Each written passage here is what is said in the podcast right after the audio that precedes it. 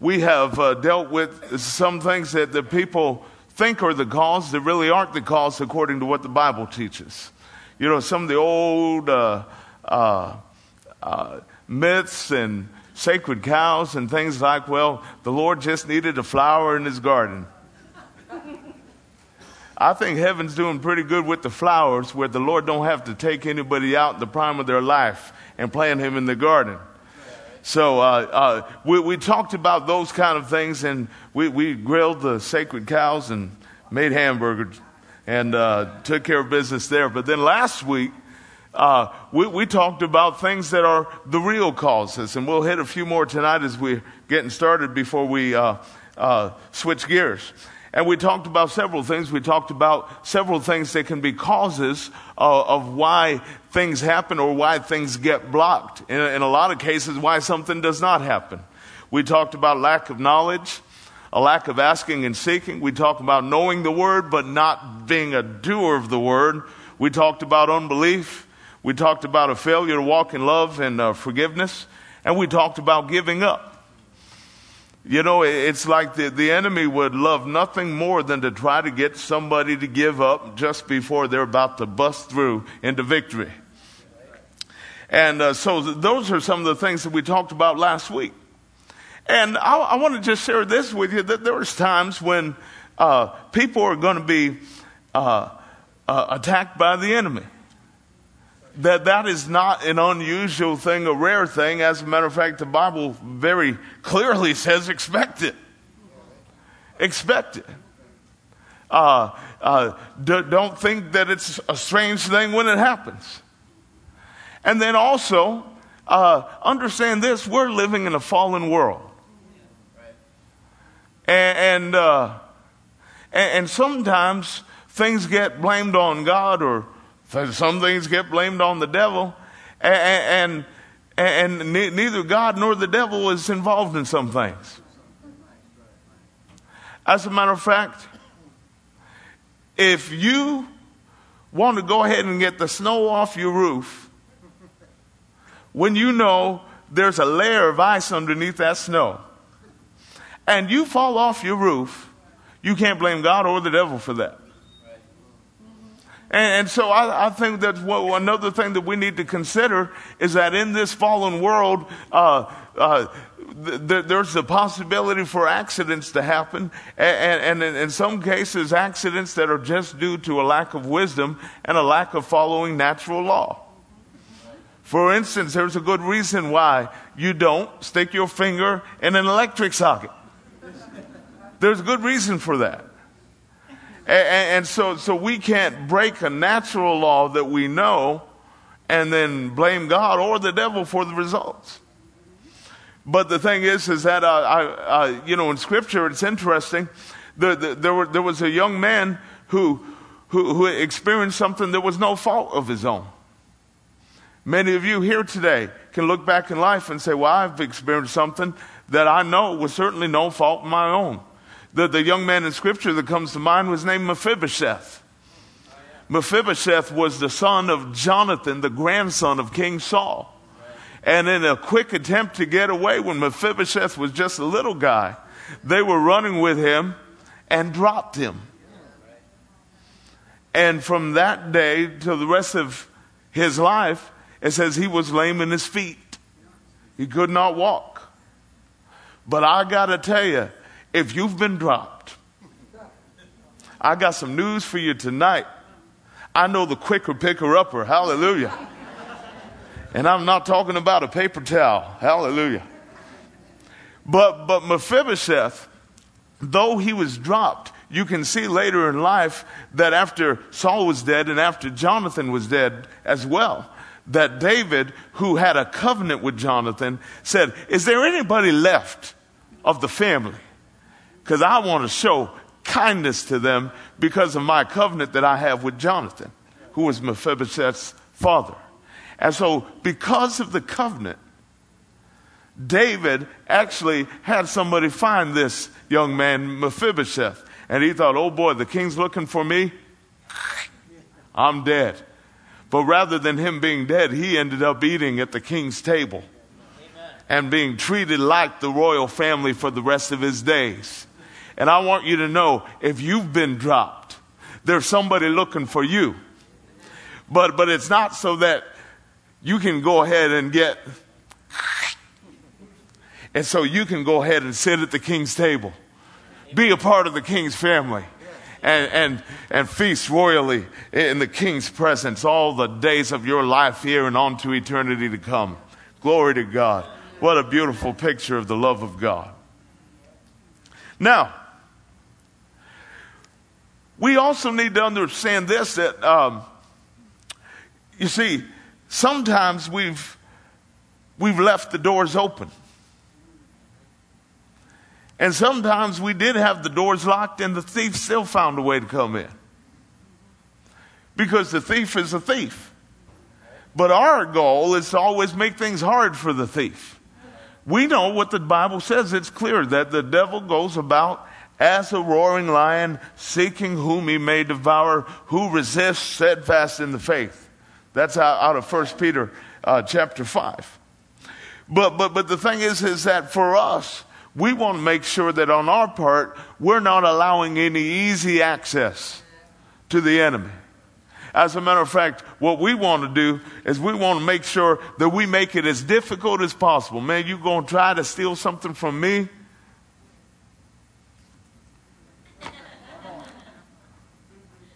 Go, go ahead and give it your very best. It's not going to be easy. And uh, so I want us to understand that, that, that there is satanic attack. There is the fact that the enemy is trying to steal from you.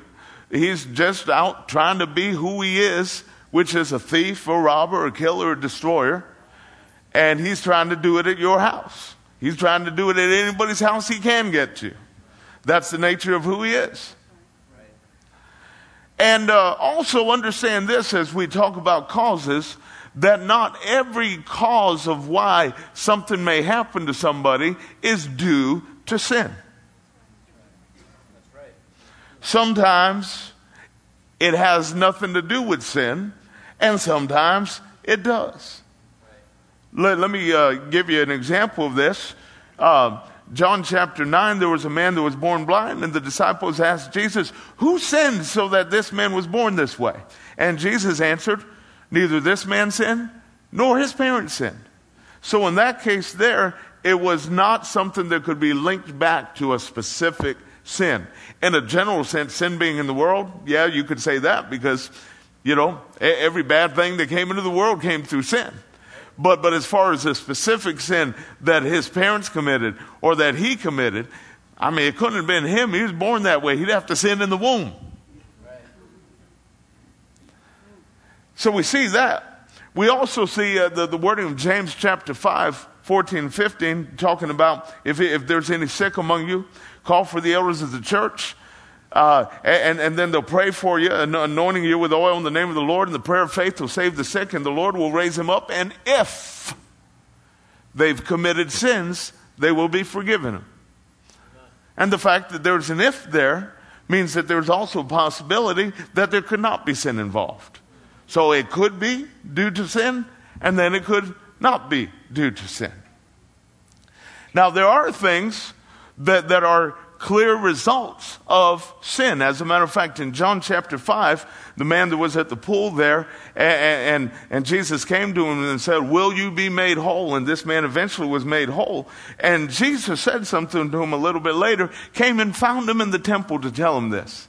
He said, See that you've been, see now you've been made well. He said, Sin no more so that a worse thing does not come upon you. Right. Woo! That gets you saying, Yeah, Lord Jesus, I don't want no worse thing coming on me. And talking about an extreme case of sin, there's nothing that I can think of more readily than the extreme case of the guy who was shacking up with his stepmother in the city of Corinth. 1 Corinthians chapter 5. Talk about pushing the envelope and pushing the envelope of sin and, to, to more and more and deeper and deeper. And, and, and Paul said regarding this guy that, that, that the, the way he needed to be dealt with was actually to be turned over to Satan. And the wording of Scripture is turned over to Satan for the destruction of his flesh so that his spirit would be saved in the day of the Lord Jesus. Which you got to understand this is a big act of mercy on God's part. Because God's thinking of this man's eternity. And not whether he lives a real super duper long life here on earth. And, and, and you know what? It's God's best for certain to live a holy life and to not ever get yourself in such a fix as that guy was in. So it's better, it's best, should I say, to avoid a scenario like that altogether. And, and, don't go ahead and push the envelope to the point where the Lord said, Well, I just got to go ahead and, and turn you over to the one who can destroy your body. But I'll tell you this that in the grand scheme of things, it's better to have your flesh destroyed and your spirit saved rather than to have your flesh saved and your spirit destroyed.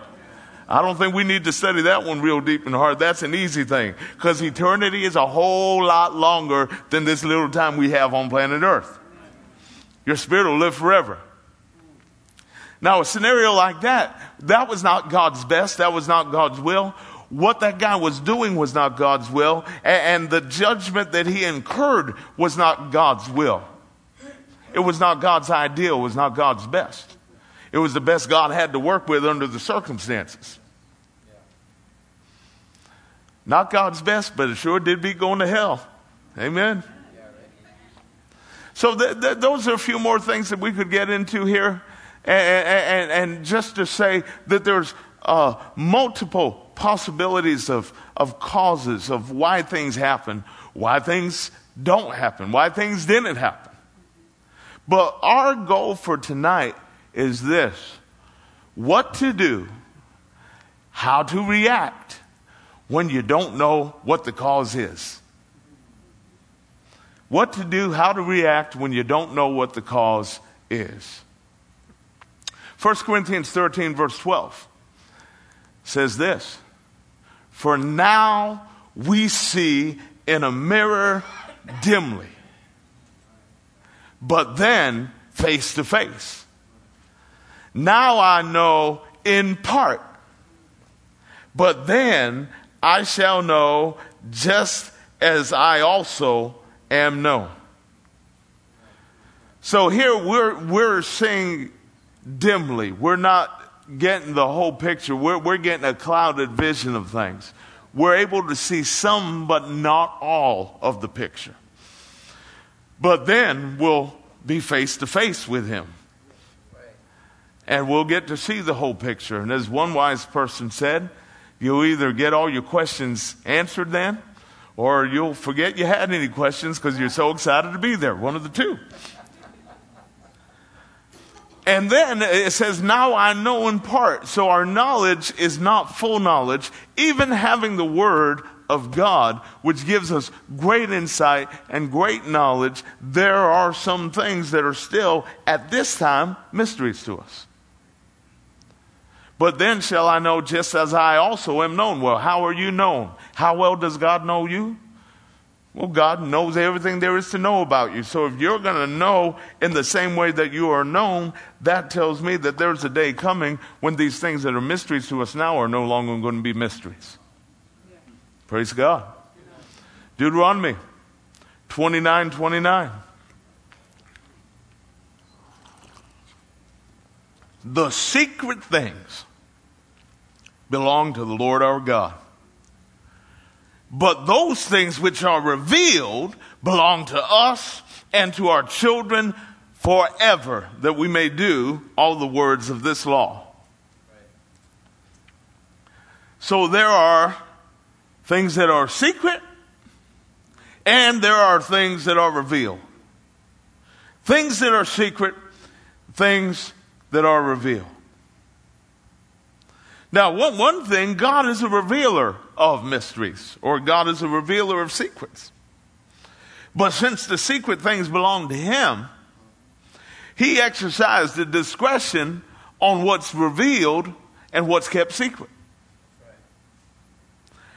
um, there, there are several verses that we can look at that actually show us God as being a revealer of secrets. So that's one part of God that we want to look at first.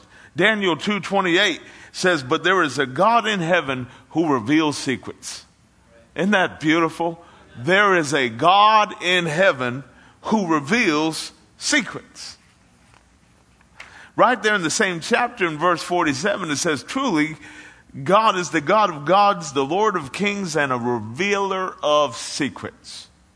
So we know this about God that there are some things that God's willing to reveal. There, there's some of his secrets that he don't mind getting out.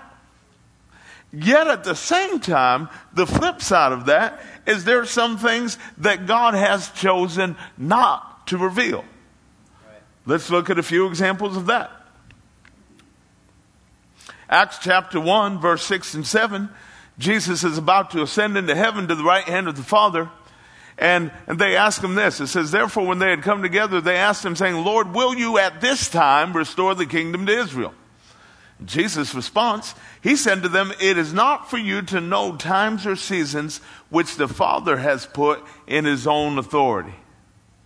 In other words, Jesus said, This is one of those secret things. It'll come out later. When it happens, you'll know. But this is not one of those things that's for you to know. You know, Jesus said that also of the day of his coming. Matthew 24, 36, he said, But of that day and hour no one knows, not even the angels of heaven, but my Father only. You know, Proverbs says in chapter 25, verse 2, that it's the glory of God to conceal a matter. But it's the glory of kings to search out a matter. Now, did you know you're one of the kings? And I'm speaking generically so the girls get in on this too, you know? It's the, the glory of God to conceal a matter, but it's the, the glory of kings to search out a matter. Now, now you, you see, not everything is a secret, and yet not everything is revealed. But if you seek God, you'll be able to find out a whole lot more than you know now. And yet you'll be at the point you you won't be at the point where you know everything there is to know here on this earth because there are some things God has chosen to keep secret. But if you dig in, you'll be a whole lot further than you are right now. How about this? Now, now th- this uh, let, let me paint this picture for you. This is after the resurrection of Jesus. We're going to read this in John 21 in just a minute. Uh, Jesus just predicted to Peter the way he was going to be martyred and, and glorify God in his death. And then, after that, Peter looks over his shoulder and sees John and has this brainiac idea to ask this question John 21, verse 21. So Peter seeing him, that's John, and the timing of this, like I said, Peter just got told important information about how his life was going to end.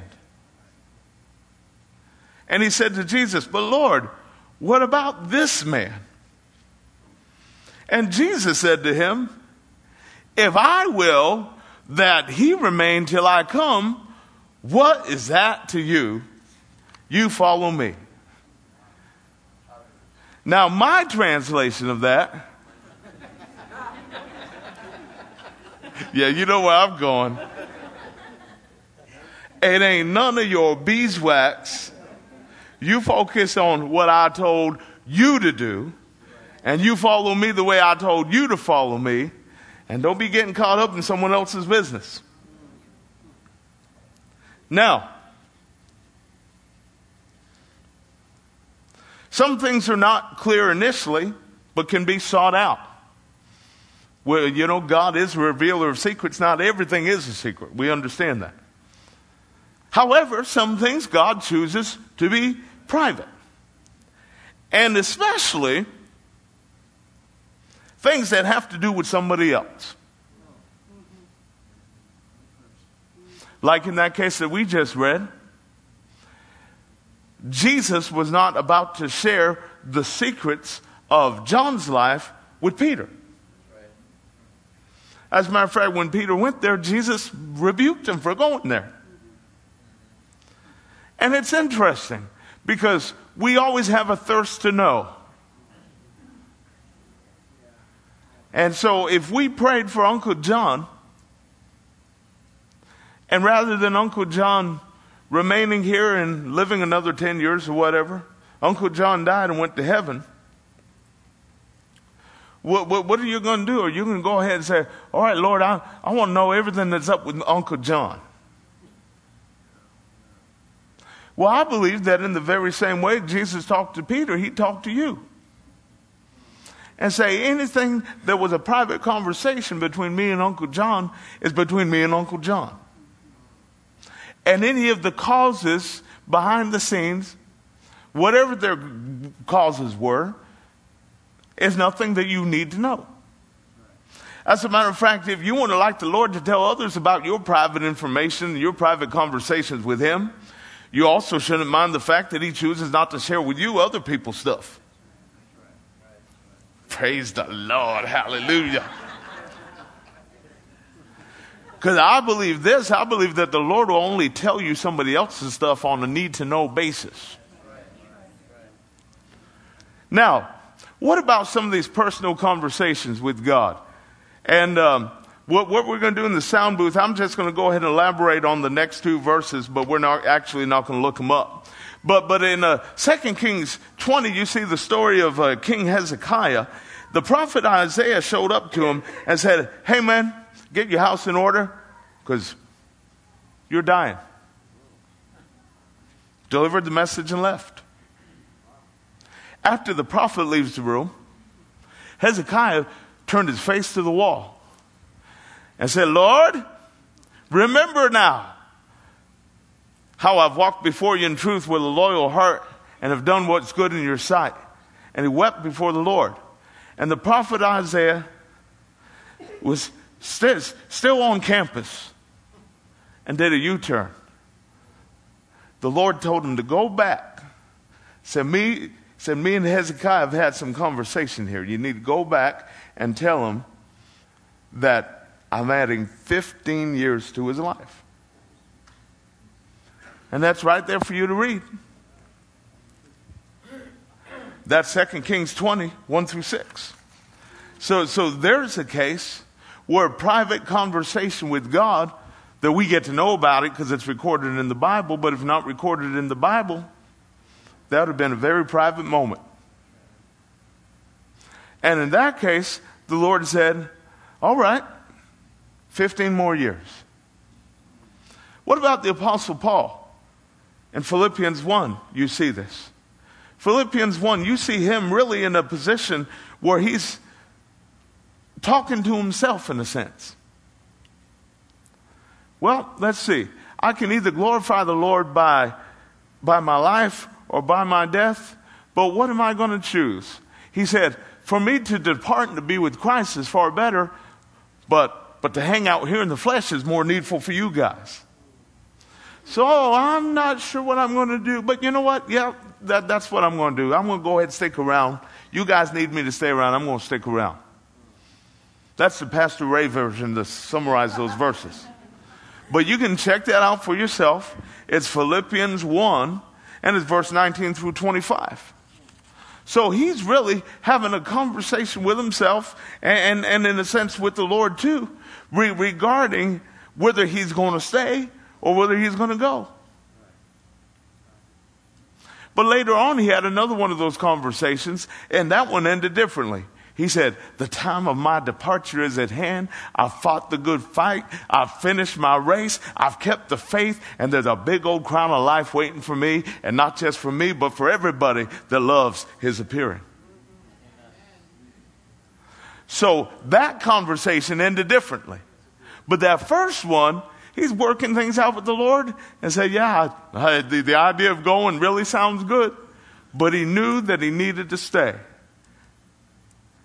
And he knew that in his heart, and I believe the reason he knew that is that that was something the Lord communicated to him, that there was more work to do.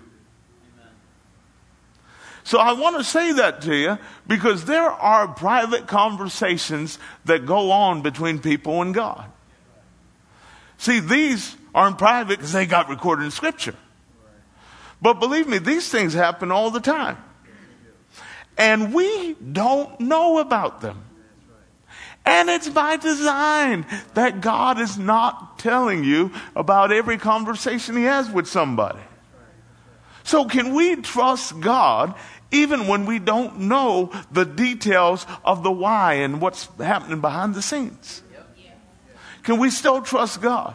Can, can, can, you, can you know this? That, that God's the one who's got all the facts and all the figures, and He's the one who's got the big picture and the overview of everything, and here you are trying to play God with about this much. So He's got it all, and you got this. Think about it. See, we just need to learn to trust God. Someone say, trust Him. Hallelujah. So, what do you do when you don't know the cause? Well, first of all, I'll tell you this the Lord does not mind you asking questions. Can I talk to you tonight? If you don't know the cause, go ahead ask the Lord some questions. There can be some things that you can learn. And you might ask something and he said, uh, well, maybe later, but not now. And then you ask something else and he'll give you a none your business. But there's nothing wrong with asking the Lord questions. As a matter of fact, we, we see throughout Scripture people asking the Lord questions, asking the Lord tough questions. We see in John chapter 9, verse 1 and 2, where the disciples said, and I referred to it early about the man born blind. Well, who sinned? Was it this man or his parents sinned? How, why is it that he ended up in this situation? They asked the question. Matthew 17, and we made reference to it last week when the disciples could not cast the, the, the demon out of a young boy and, and, and, the, the guy came and told on them to Jesus and said, I brought him to your disciples and they could not cast him out. And Jesus had a little fit and, you know, chewed him up for not, not being in, in, in faith about it. Because in that particular case, the cause was their unbelief. But then they came to Jesus privately and asked a question why could we not cast it out? There's nothing wrong with asking the Lord a question. Psalm 10:1. Psalm 10:1 says this, "Why do you stand afar off, O Lord? Why do you hide in times of trouble?" Has anybody ever been frustrated and want to ask God that? Why is it that when I'm in trouble, it seems like you're, you're miles away and I'm about as dry spiritually as you can get? Habakkuk said, chapter 1, verse 2 of his book, he said, Oh Lord, how long shall I cry and you will not hear? Or how about this? This is Judges 6, 12 and 13. This is talking about Gideon.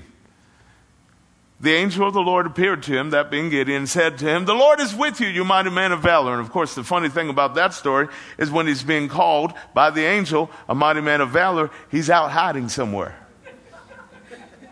I always love that.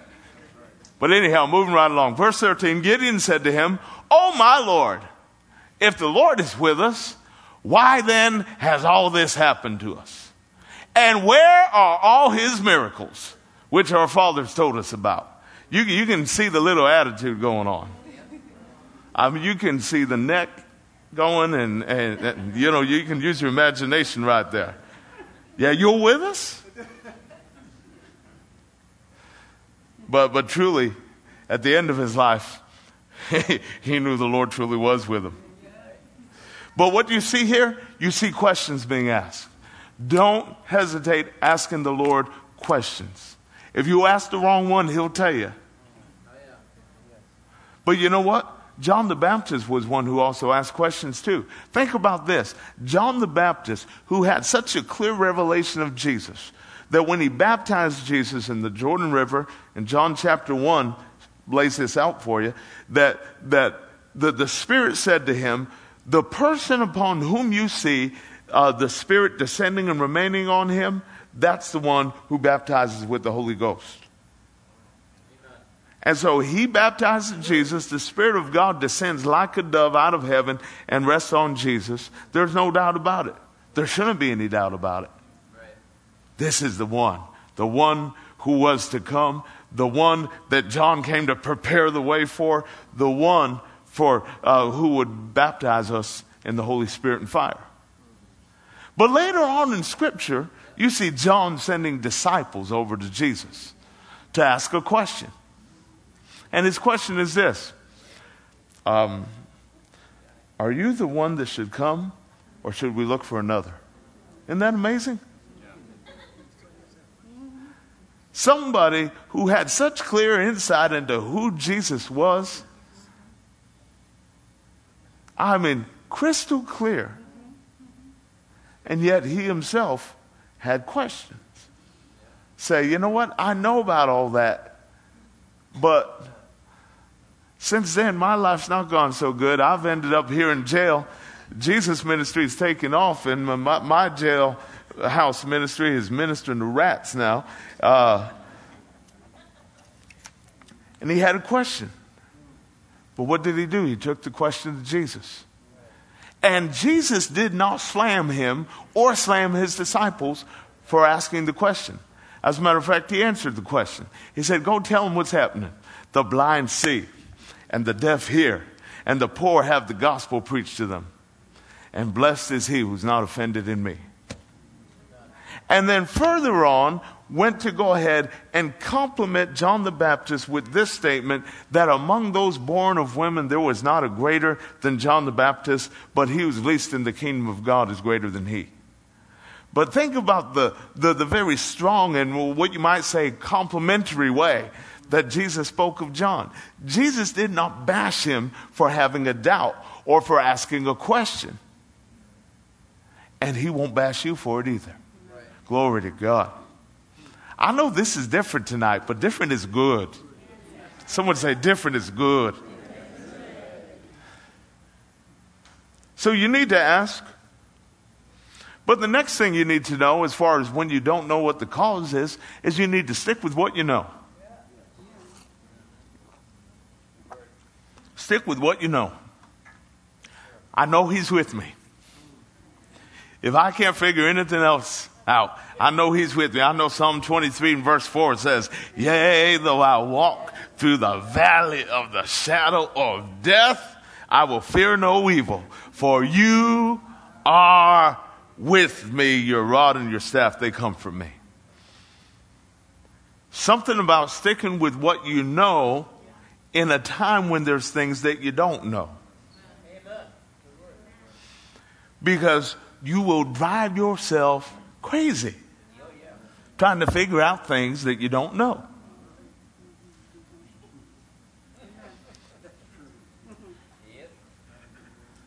You will go ahead and just make your brain hurt. Stick with what you know. When there's something you don't know, when there's something you don't understand, go back to the basics and start there. Hallelujah. And you know what? Don't give up on the war just because you feel you lost the battle. You know what? You might be devastated, but there's, there's more territory ahead. And, and, and God wants to say that the last chapter has not been written. And God also wants to say this you might have been stolen from, but God's into something called recompense. Yeah, the, the, the thief could have come into your house and robbed you of something that was rightfully yours and committed an injustice against you. But I want you to know the scripture says that the righteous will be recompensed. And not just someday in heaven, the righteous will be recompensed in the earth. Woo! Which means that thing that was stolen from you, that person that might have been stolen from you. Glory to God. I want you to know that God has a plan to be able to recompense you and to make the enemy regret the day that he ever tried to mess with that individual or with you in that particular way. Hallelujah. So when disappointment occurs, and it will, you got two choices. One of them is to choose to exalt your circumstances above the Word, or you can choose to exalt the Word above your circumstances. That is the choice to make. At the moment, that's not an easy choice to make. At the moment, it's tough when you're disappointed and when you're hurt, when there's something that you were so sure, so convinced, so absolutely rock solid convinced that it was going another way and it didn't go that way. But I'll tell you, always, always exalt the word above the circumstances and not the other way around. And a big part of that is being careful what you think on and what you meditate on. Philippians 4 8 says, Finally, brethren, whatever things are true, whatever things are noble, whatever things are just, whatever things are pure, whatever things are lovely, whatever things are of good report, if there's any virtue and if there's anything praiseworthy, meditate on these things. So, so we see here that the Lord instructs us how to think and what to think on. Check this out. 2 Corinthians chapter 10 verse 5 casting down arguments and every high thing that exalts itself against the knowledge of God, bringing every thought into captivity to the obedience of Christ. This is a very important verse for what we're talking about.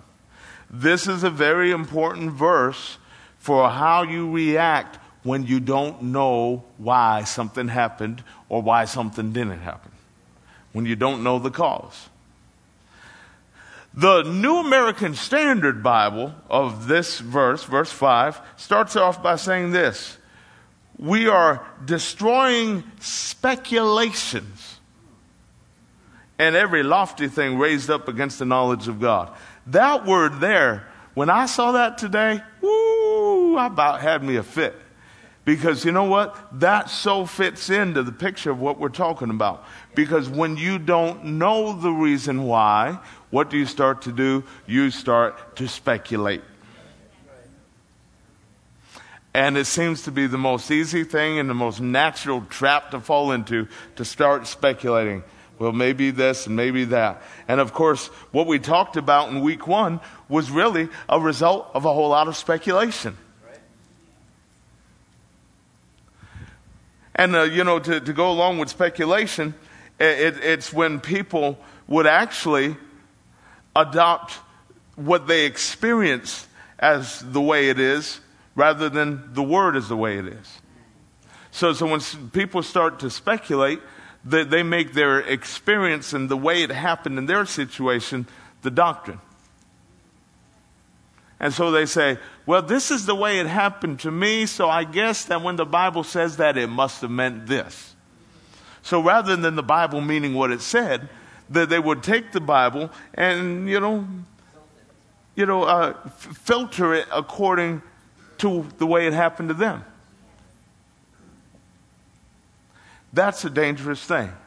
Look out for speculation. As a matter of fact, just tear down speculation and every high thing that exalts itself against the knowledge of God. So think about it that there are things that would exalt itself, attempt to exalt itself against the knowledge of God. And, literally, uh, some things that would try to make God look guilty. Some things that would try to bring a charge against God, in a sense, as though he were unjust, as though as though this time he dropped the ball and, and, and didn't handle things the way he ought to have handled it. And you know what? You might feel that way, and that's all right. You might be mad at God. He can handle it. But I got to tell you this that at the end of the day, once you're mad and, and, and, and, once, once you, you're getting through that season of life, you still have to come to the point where you say, Lord, I know it wasn't you. Lord, I know you're good. Lord, I know that you're not the thief. I know that this was not the way you intended things to happen because the way you intended things to happen was Eden. And we're a long ways from Eden. Hallelujah. Romans 3 4. I like to say it like this. In a situation like that, what we need to do is we need to justify God. Certainly not. Indeed, let God be true, but every man a liar. As it is written, that you, that you referring to God, may be justified in your words and may overcome when you are judged. Think about this. Let God be true, but every man a liar. Meaning that no matter what this looks like, and, and no matter if I'm in the middle of disappointment because uh, of prayer that did not get answered in the way that I was looking for it to get answered, I will still stand and say, Let God be true, but every man a liar. And I will still be uh, uh of this mind that, that, that I am not going to go ahead and, speak words uh, against God because I believe that God's justified in His words, and that if I were to try to judge God, if I were to try to take God to court, He would win the case. He would overcome when He gets judged. Think about that. Now, God understands you and God understands the emotion and the trauma that you can go through at the moment. The loss of loved one, especially the sudden loss of loved one. Or, or, or other various situations, tragedies that can happen in life. But you know what? In those situations, we always got to be the one to stand up and say, you know what? I may not know everything, but I know my daddy's not a child abuser. I know my daddy's good. I know my daddy takes care of his children, looks out for his children, cares for his children. So I may not know exactly what it is that happened, but I can tell you one thing it's not. It's not that my daddy's not good because you come too late to tell me I know my daddy's good. And that's how you react when you don't know the cause. And you always go back to the basics, the basic truths of God's goodness and God's unchangeable nature. You always go back to John 10 10 the dividing line of the Bible that says the thief does not come except to steal, kill, and destroy. I have come that you might have life and life more abundantly. You always go back to James chapter 1 and verse 17 that says, every good gift and every perfect gift is from above and comes down from the Father of lights with whom there is no variation or shadow of turning. Hallelujah. So you're dwelling on what you know when you're in the midst of something you don't know.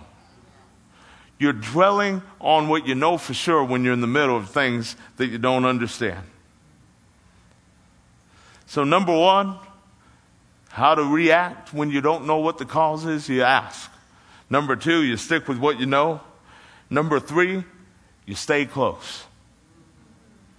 Stay close. That is the last time in the world that you need to drift. Because you'd be drifting from the very one that you need the most. And that's why when you're in a situation like that and you reaffirm and reestablish in your own heart, you know what, I may not get this, but I know He's good. I, I, I, may not have all the details and be able to, to see the whole picture here, but, but I know I can't point my finger at him and say, You did something unjust, because he is just. He is faithful and just. So, so therefore, in a moment like that, I'm not going to go ahead and drift from you or run from you. No, I'm going to run towards you because Lord knows where else can I go. When you are in the fix of your life, in the deepest uh, valley of your life, where else do you go? So you don't stop praying.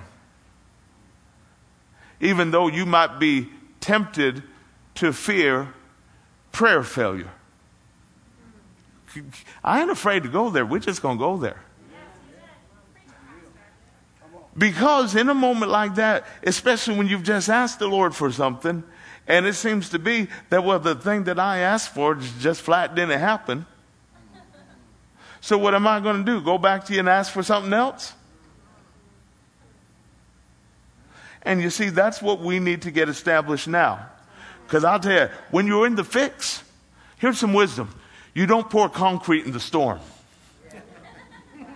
You don't pour concrete on rainy days. You pour concrete when the sun is shining. You go, you build your house in good weather. You don't build your house in bad weather. So now is the time to think about this rather than, you know, eh, when, when you're in the midst of something and say, what do I do now? And, and, when you're traumatized and uh, emotionally drained, that's not the time to be building this kind of house. You got to build this kind of house right now. So if that day to come, or, or, or were that time to come where, where you're in the middle of some serious tragedy or serious trauma, you know how to respond to it. And you're, you know, not that it's going to be a cakewalk because it's not a cakewalk, but you can be ahead of the game. And you can be ahead of the enemy, not being ignorant of his devices. Amen. So stay close. Don't stop praying. As a matter of fact, you know, when you're wounded, you have two choices.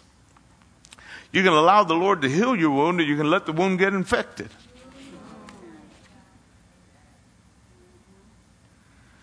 I say, let the Lord heal your wound. And focus your faith on something bigger than just the results.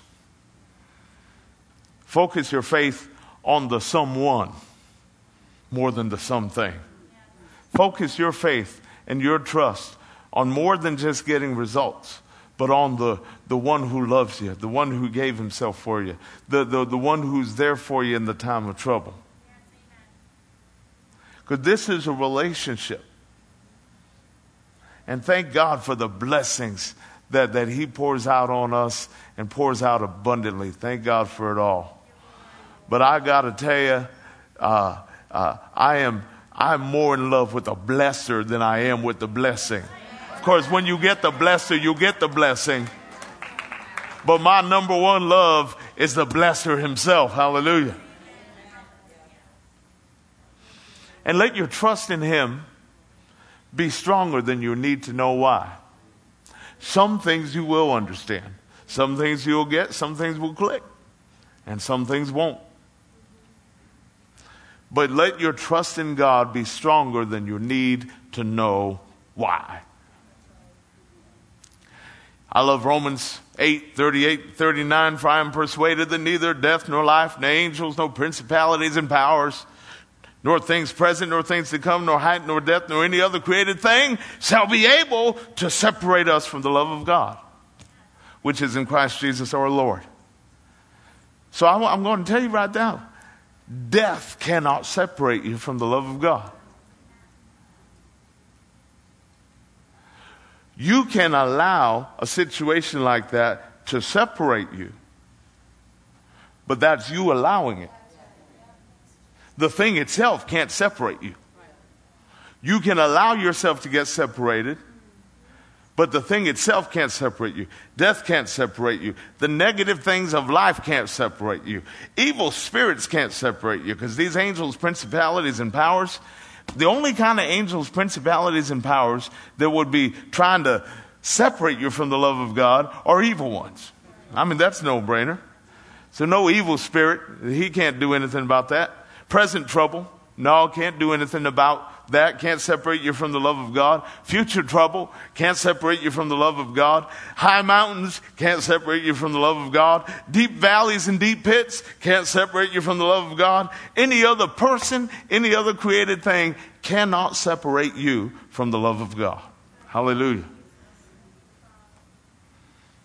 So stay close. So we've given you three keys so far. Ask. Don't be afraid to ask questions. Stick with what you know, stay close, and the last one would be this learn to trust beyond your understanding. Oh, yeah. Learn to trust beyond your understanding. Proverbs 3, 5 and 6. I'll tell you what, you, you, you have to read these verses as though you're reading them for the first time. You see, see, there, there's some of these verses, they say, oh yeah, here we go again. Yep, that one, yep. Got it in my promise box. Yep, just read that my word for you today devotional. Yep, yep. Uh, yeah, it's on my refrigerator. Yeah, yeah, yeah. And, and, and you know what? We're saying, yeah, yeah, yeah, and we're totally missing it.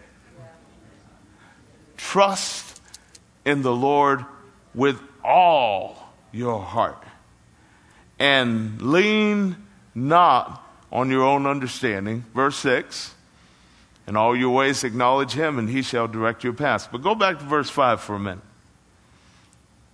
Trust in the Lord with all your heart and lean not on your own understanding.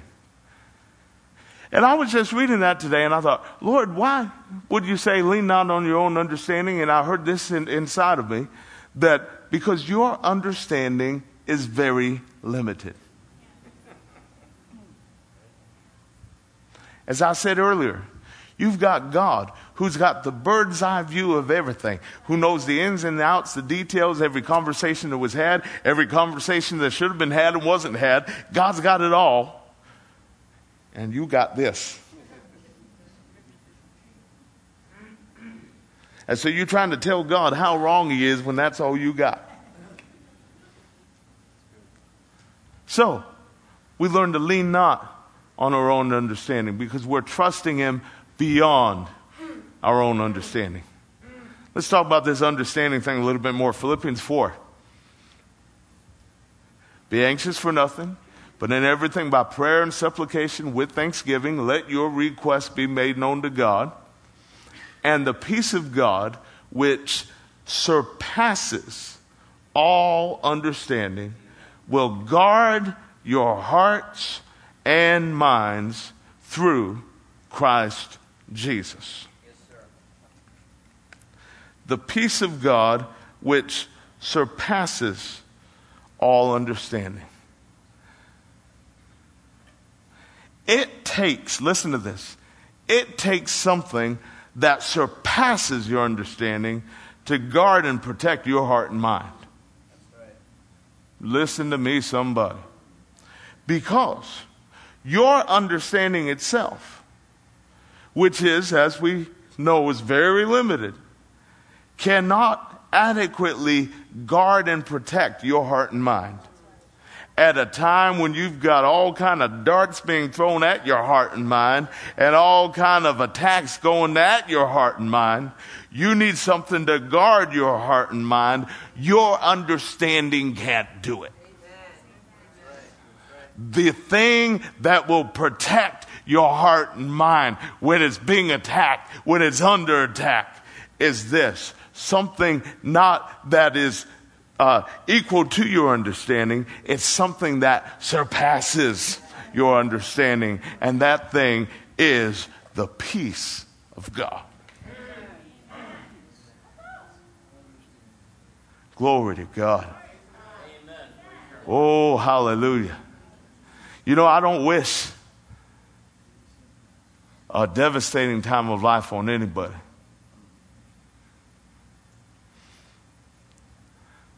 But we do know this that all that live godly in Christ Jesus will suffer persecution. We do know this that there is an enemy raging against us. We do know what Jesus said that in this world you will have tribulation, but be of good cheer. I'm over, I've overcome the world. But there's no surprise that the enemy is just crazy out to get you. But you're not ignorant of his devices.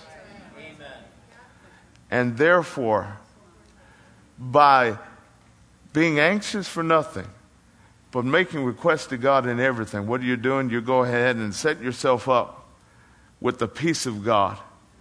That is the thing that is qualified to guard and protect your heart and mind.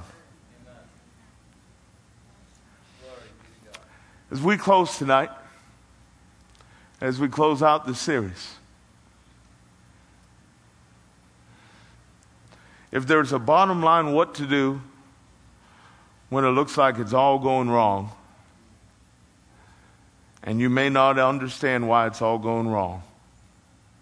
But how do you react and how do you respond? Let's go ahead and look at a little wisdom from the prophet Habakkuk in the third chapter. This is the New Living Translation, starting with verse 17. No better way to wrap this up. Even though the fig trees have no blossoms, and there are no grapes on the vines, even though the olive crop fails, and the fields lie empty and, barren, even though the flocks die in the fields, and the cattle barns are empty. Yet I will rejoice in the Lord. I will be joyful in the God of my salvation. The sovereign Lord is my strength.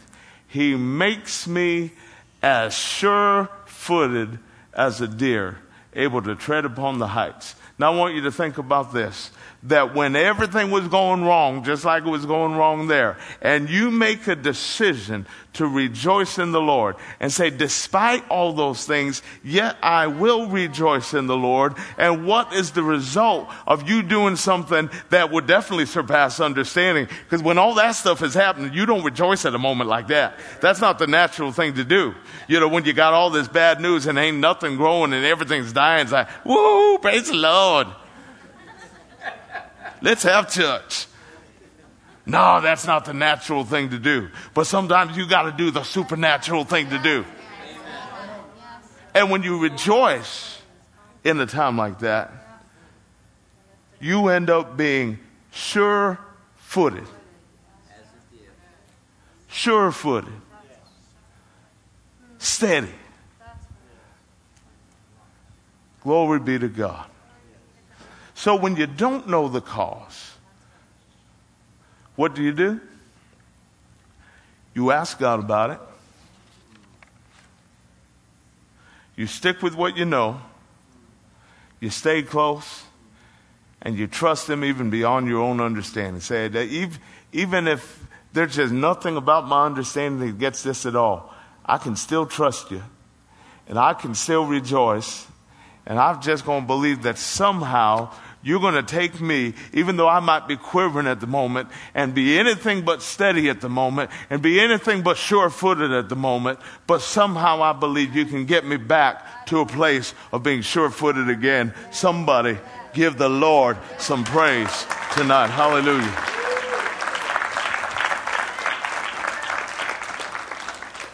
Thank you, Lord. Thank you, Lord. Thank you, Lord. Thank you, Lord. Thank you, Lord. I think somebody needs to rejoice tonight. Go ahead and help me. Somebody help me rejoice. Go ahead, stand up with me and let's rejoice tonight. Somebody rejoice with me tonight. Lord, we give you glory and honor. We thank you, Lord, that even though fruits have failed and have not grown the way we thought they were going to grow, and things haven't blossomed the way we thought they were going to blossom, and, and, and, and things, uh, uh, disappointments have arisen. Yet we choose to rejoice tonight. We choose to rejoice in the face of it, and we believe that we're coming out sure footed. We're coming out steady. We're coming out in a position where we're better than before. Glory to God. Glory to God forever. Glory to God forever. Hallelujah. I may not know every cause for everything that happened or didn't happen, but I know somebody. I know God. And I know that God is good. I know God is faithful. I know He's good. I know the devil's bad. I know He's the giver. I know the devil's a thief. When I don't know, I camp out on what I do know. Hallelujah. Glory to God forever. Hey, hallelujah. Mm. Thank you, Lord. Yeah. Jesus, Jesus. Hallelujah. Yeah, yeah, yeah. Thank you, Lord.